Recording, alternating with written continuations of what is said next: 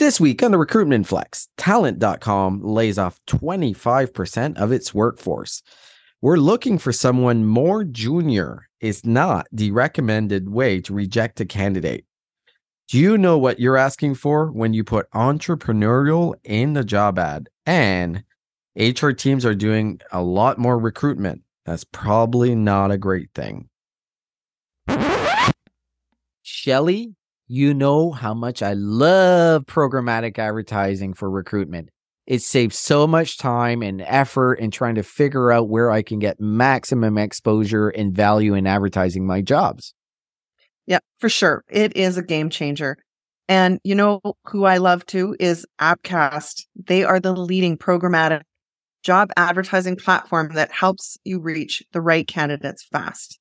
Definitely. Appcast advanced targeting and real time optimization technologies make sure that your job ads are seen by the most qualified candidate. Plus, they have a team of experts that's always there to support you and make sure you get the best results. It's so true, right? Appcast has just got the nicest people on staff. They're just a pleasure to work with. And tracking your job's performance in real time is the other big plus. Being able to see exactly what's happening, what's driving the applications, where they're coming for. And at the end of the day, it's about making hires. And where else can you expand your reach across 30,000 sites? Your candidates are everywhere online with Appcast. Your jobs will be too. So check them out at appcast.io.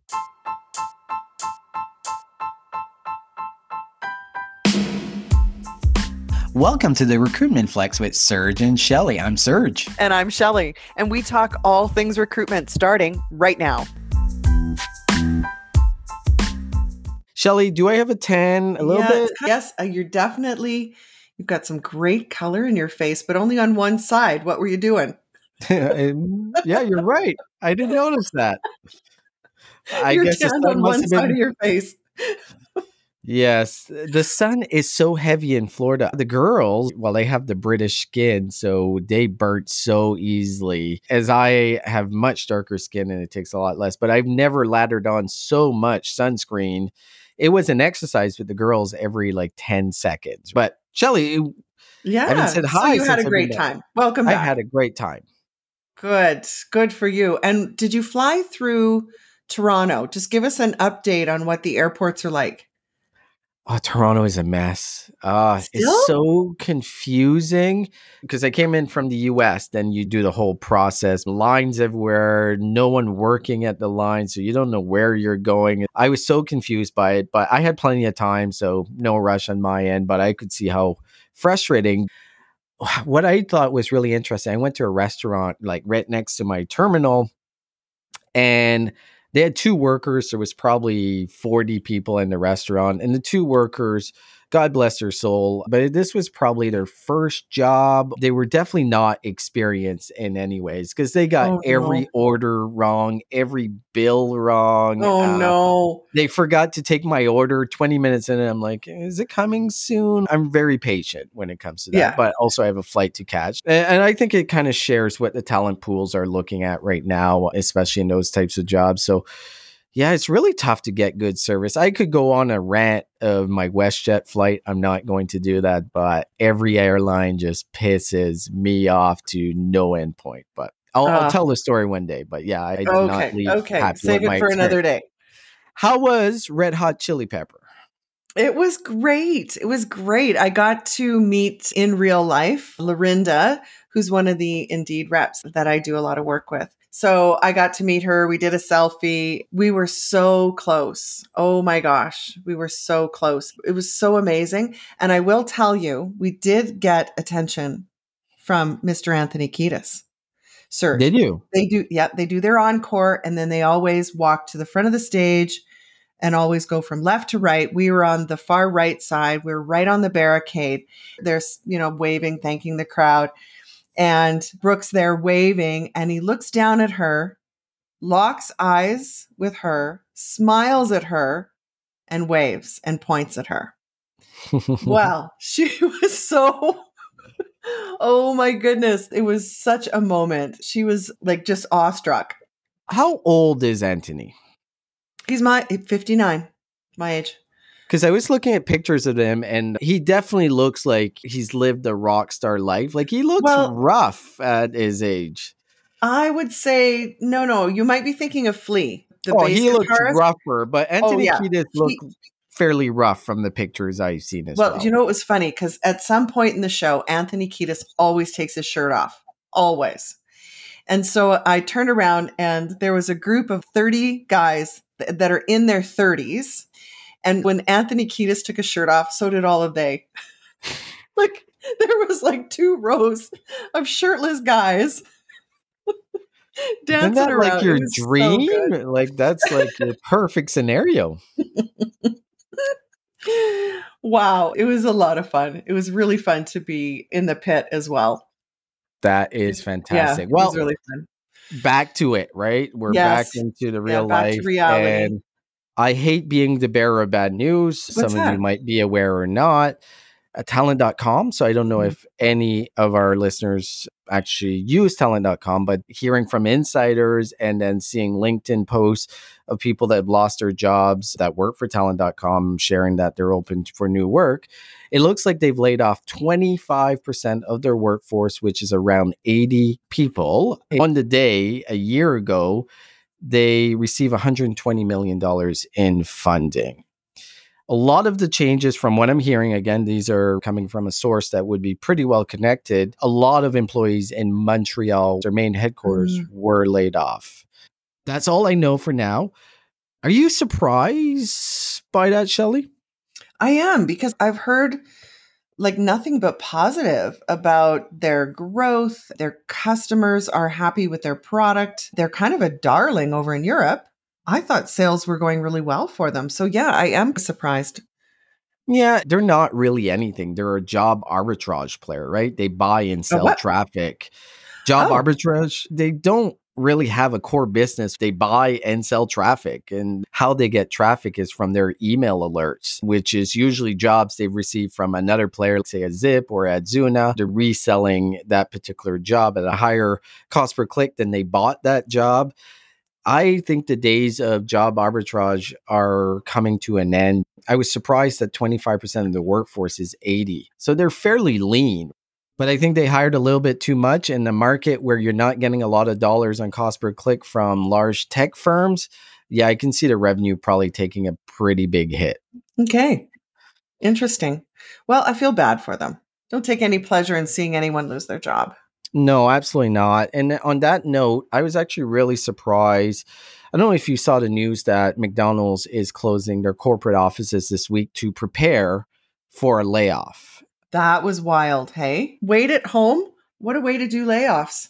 It kind of shows that remote layoffs are way easier than when you actually have people like coming into the office, right? Because that's what they're doing here. They're sending everyone home and they're going to lay off everyone remotely, which is probably a lot easier. My first thought was when you think of recession, right? This is what we've been talking about.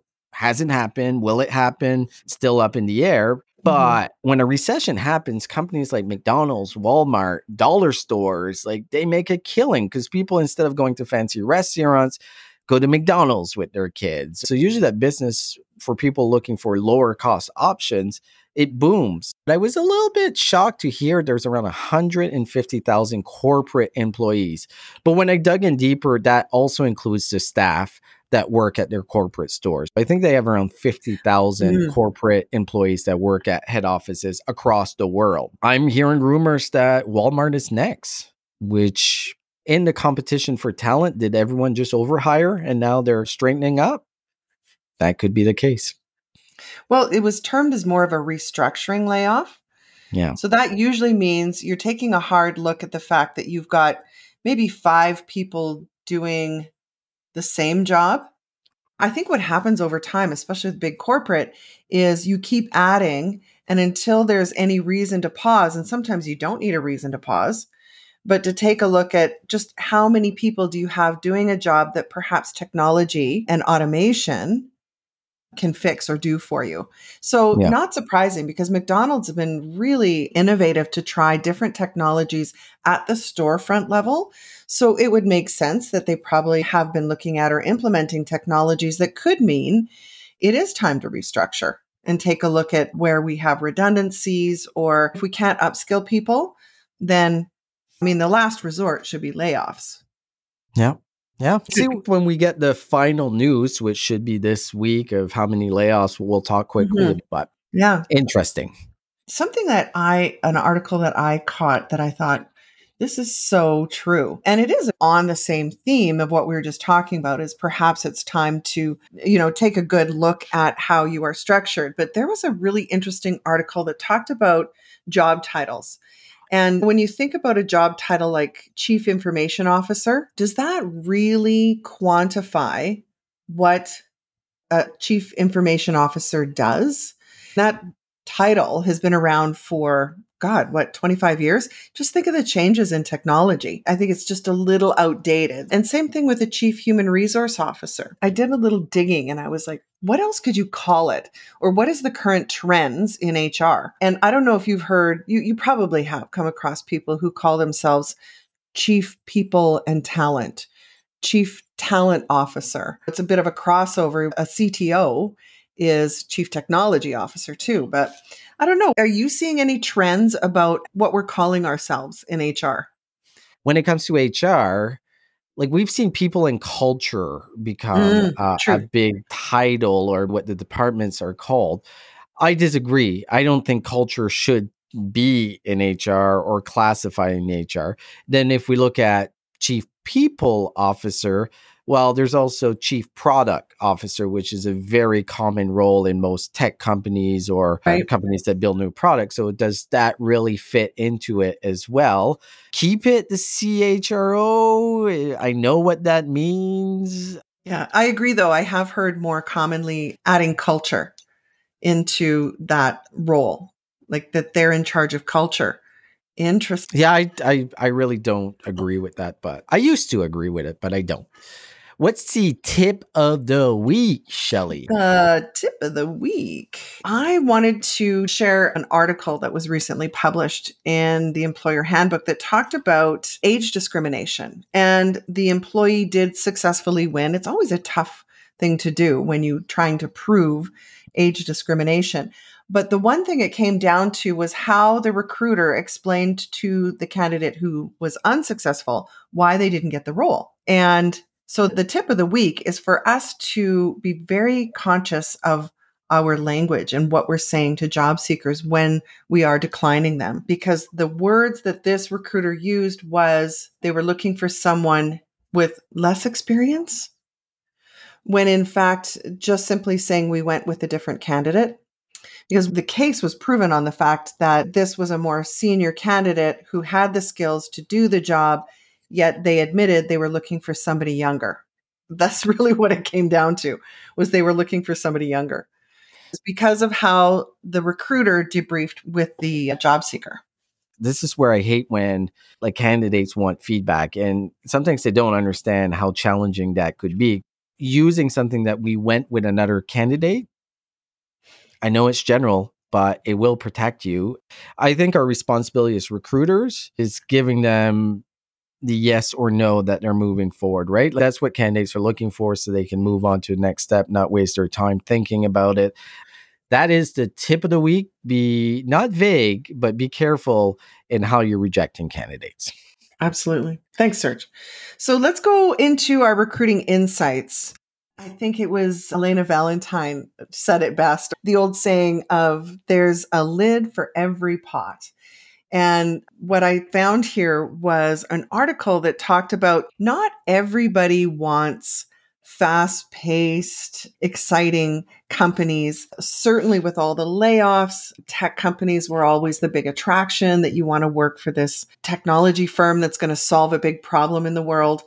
When in fact, the research showed that 28% of people would prefer just a good old fashioned, plain, dependable employer where you've got clear roles, responsibilities, just a stable work environment. The interesting thing is that we all tend to think that job seekers want fun, friendly pool tables, foosball tables, when in fact, some of them do. But when you've got a third of your job seekers that, you know what, I'm fine working for just a good financially stable organization because there's a lot of appeal in that, right? Rather than always trying to zhuzh up what your culture is to attract candidates, you could actually be turning off people that would be the best fit. That's what they want. Working for the post office or McDonald's corporate office it doesn't always have to be that fast paced, exciting culture. Were you surprised by this Serge? No, I, am not at all. Actually, I would think that the number is a little bit higher, but it goes exactly mm-hmm. in the mm-hmm. type of conversations that we have with James Ellis all the time of really finding out what the core of your business is. What is that value proposition? And if you are, say, a government or you're a big corporation, like those types of roles when you're judging, what's the word you use? Judging it up too much it's like you're not giving a clear reality of what the job mm-hmm. actually is and you're potentially turning off the right candidate because think yeah. about it like there's no way that i want to go work for the post office that's just not my interest like going to work mm-hmm. doing the same thing 9 to 5 and i'm sure it's a great job so i'm not putting it down but just giving an example of myself yeah but there is plenty there's 30% of the population that would be very attractive so great benefits. They know what their day looks like. Really figuring out what the employees that do really well in that organization, what is that value proposition for them? For most organizations, if they know exactly the type of employee they're trying to recruit and putting their recruitment marketing and their branding around that, they're going to have a ton more success than trying to make it sexy when the job is actually not sexy. And that employee yeah. doesn't care it's sexy. Yeah, exactly. There's a lot to be said about just predictable, stable type of industries. Yeah, so good reminder that you know not everything has to be new, shiny, and fast. No, and, and, you look at the value proposition and they listed it really well here. You can put clear expectations of what your days are mm-hmm. going to look like. That is a value proposition. Stability and job security. Who's not looking for that as well? For mm-hmm. some people, that might be the most critical thing if you are a startup with 10 employees and you're doing 20 different roles, that might exactly. be a completely different story. And that really segues into mm-hmm. our next topic because one of the things mm-hmm. that we see in a lot of job ads is must be entrepreneurial. There's not many entrepreneurs. You think about it, what is the population of entrepreneurs in the world? 3%, 4% is a very small portion of the general population, right? So if you're putting entrepreneurial, are you really going after the right person? This article was really interesting because it really tried to define who is successful as an entrepreneur. They classified four different things that I, I want to go through because a lot of recruiters are entrepreneurial. Would you agree with that, Shelly? They have some of the characteristics. I would say recruiters are more like sales. Yeah. Than they are anything else.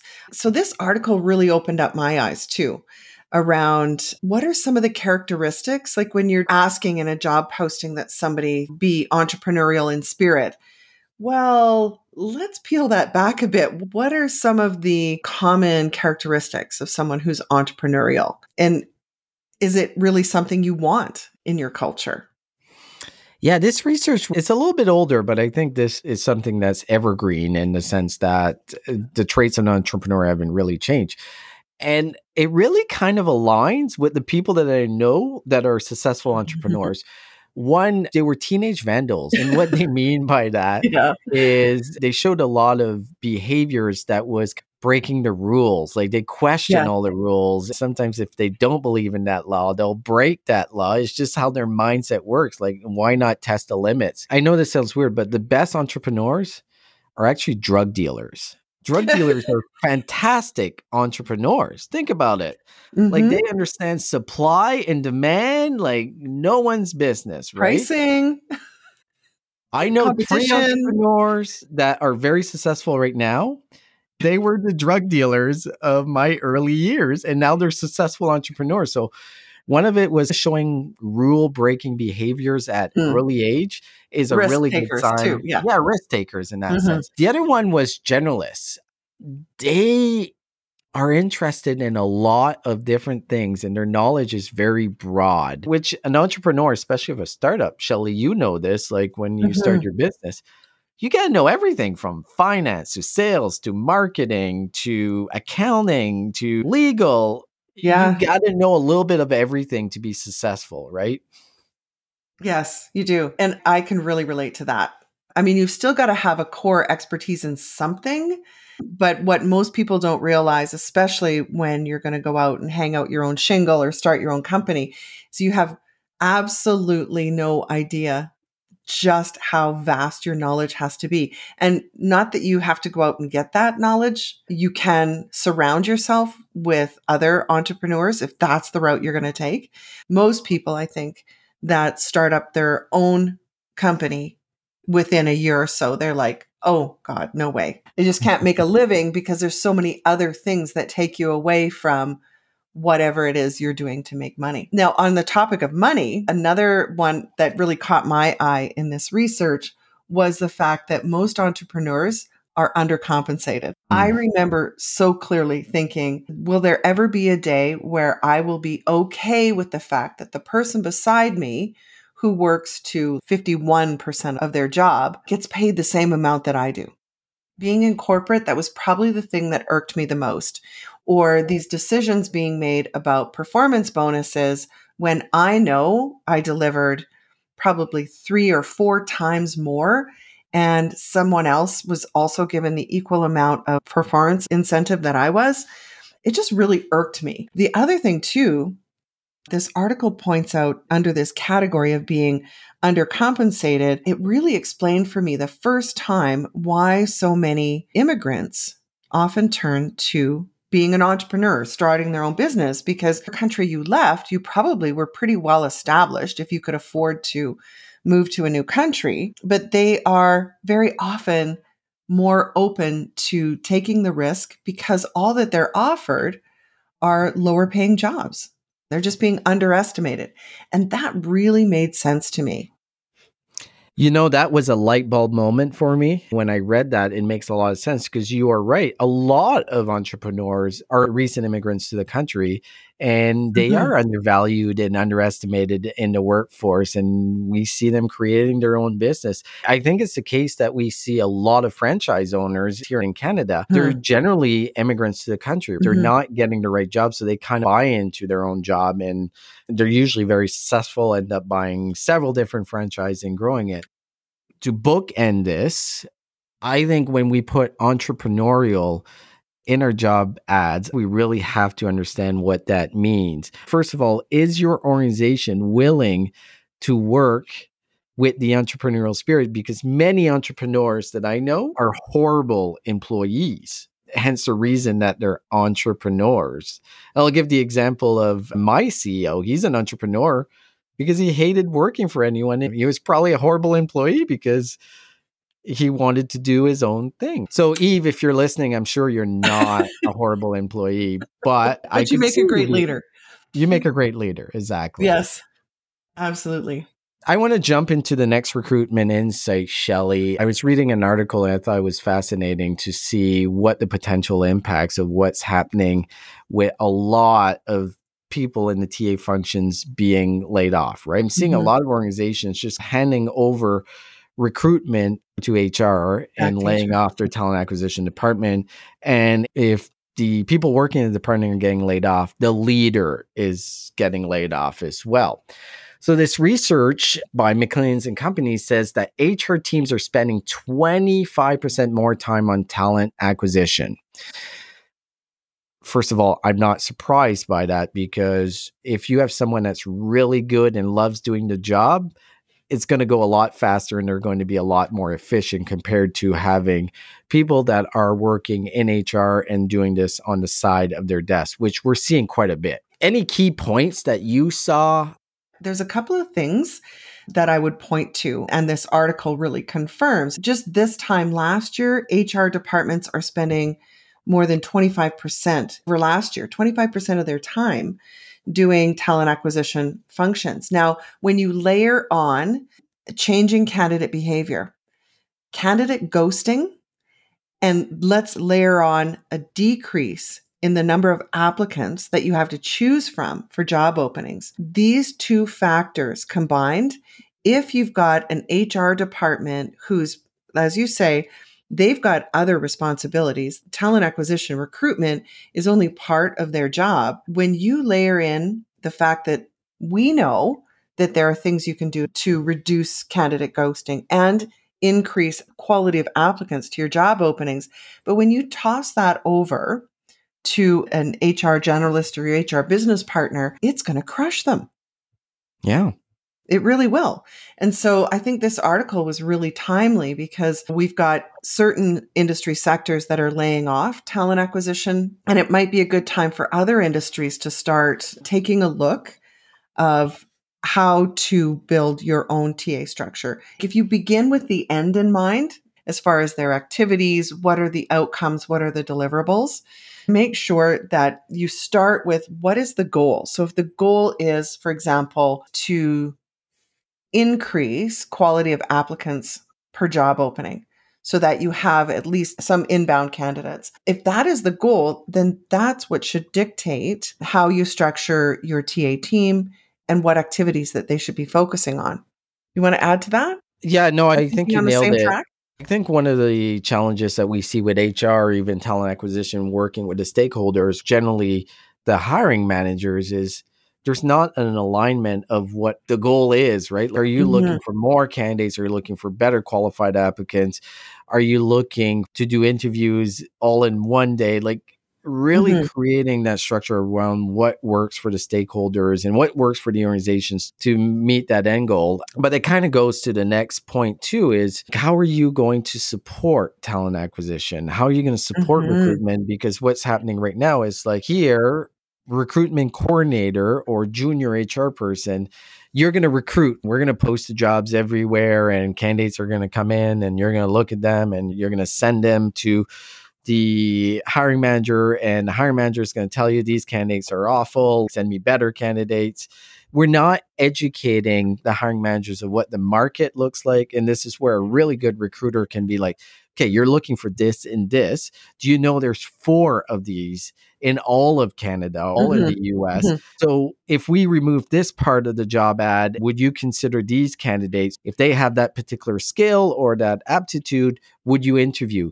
This is where the big difference of knowing what your job is, of how much more efficient you can be. With that, you need to determine what the roles are. Do you need a sourcer? Do you need a coordinator? How many recruiters right. do you need? If you're not going to do that, HR is going to do it. How much time are they going to dedicate to recruitment?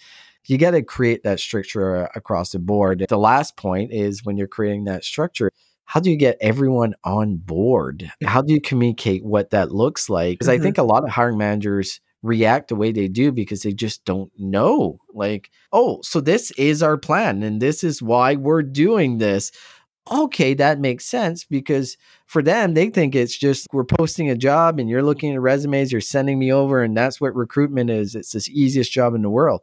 If you're not communicating exactly what the process you're going through and how well you're doing, are you hiring people in 10 days? Are you hiring people in 30 days? Is it costing you 7000 a role is it costing you $500 a role is there a lack of people in that particular section? These are all things we need to be communicating to the business all the time. Yes that's a really key point is that we need to constantly reinforce it because if all the operations or the leaders have ever been used to is the administration of recruitment that is post a job, resume comes in, send over the resume, then they don't see value, right? Like they do still believe that this is, it's purely an administrative function that is at the lowest level of HR. If you've put the structure together, you have built a plan to elevate what recruitment does as your partner, as part of the business, not just the administrator that posts the job because yeah, that's I, their perception. If you're going to go all in here and actually design a talent acquisition structure, get all the authorizations, get everybody on board, and then fail to bring it to your business leaders in a way that they're like, well, thank goodness we actually have a plan. And we can expect someone in HR to do that on the side of their desk. If we're going to have a 49% increase in candidate ghosting and a 57% decrease in applications for job openings. How are we expecting people mm-hmm. without the tools to be able to be successful? Do you want to go to our last recruitment insight? Yes. Thank you, Serge, because I did want to end on a positive note and not all just negative and doom and gloom. Because our friends down under are really big fans of an Australian based company called Canva. Yeah. And there was a really good article. This is the local Australian news because they're the one tech firm that is not doing layoffs. I think there's something to actually stand up and say, not everybody in the tech sector has to follow suit with, well, if Twitter can do it with 850 people, why do we have so many? Canva, on the other hand, is actually doing just the opposite. They have been very steady in their hiring. They've been very sure that they hire the right people that can add value in more than just a single area of the business. And they're coming out to say, we're not going to do what everyone else is doing because we don't have to. Big round of applause to Canva for doing it right. Yeah, I think it's great. I'm not 100% sure that it's completely fair because Canva is profitable. A lot of companies that have to do layoffs, especially in the tech sector, is they're not profitable. And then suddenly with interest rates hiking, a lot of pressure comes. Like money is no longer free. So now you actually have to make money mm-hmm. to be successful. And they really have no choice. Like McDonald's might be a good example. Could they restructure instead of laying off those people? Could they move them into other roles that would bring a lot more value? I think it's definitely something you have to look at. I think where Canvas did a really good job is they were way more intentional in their hiring. That's so, the point. Yeah. Yeah, way sure. more intentional so they can move these people around. They didn't hire like Meta that just hired people and were talent hoarding. That wasn't the case with Canvas at all. So good on them. Yes. Bravo for Canva. Well, Shelly, another Serge? fantastic episode. I Thank know you, you, have a flat tire you need to go take care of. so good luck with that. Well, I have good news. and the tire has been repaired already, just even while we speak. Oh, and God bless my oldest boy, Chandler, to the rescue. Love it. Chandler to the rescue. All right, Shelly, have a great week. Thanks, Serge. Bye.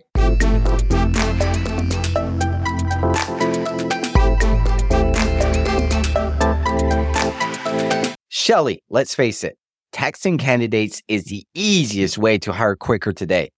But your cell phone doesn't connect to your ATS. You're sharing your personal number with strangers. That's pretty scary, right, Shelly? And mm. it's not even legally compliant. Mm, this is where our friends at RecTxt come in. They've created simple yet powerful text recruiting software that works with your ATS. Plus, it's designed by recruiters for recruiters, so you know it works. To learn more and book a demo, visit www.rectxt.com, mention the recruitment flex, and get 10% off annual plans. The world's best known investor and Wall Street expert Warren Buffett once said, Wall Street is the only place that people ride to in a Rolls Royce to get advice from those who take the subway. Mr. Buffett's quote is remarkably accurate, but how many people would rather receive advice from him than someone simply guessing? Welcome to Buy, Hold, Sell, your single source for Wall Street knowledge and profitable guidance. Please join me, Todd Schoenberger, and fellow trader Tobin Smith, as well as host Veronica Dudo, for a podcast known to move the needle for investors. Tobin and I are seasoned Wall Street executives with deep investment experience, and we are prepared to share our advice to those who choose to listen. Download Buy, Hold, Sell today on the Evergreen Podcast Network or your favorite podcast channel.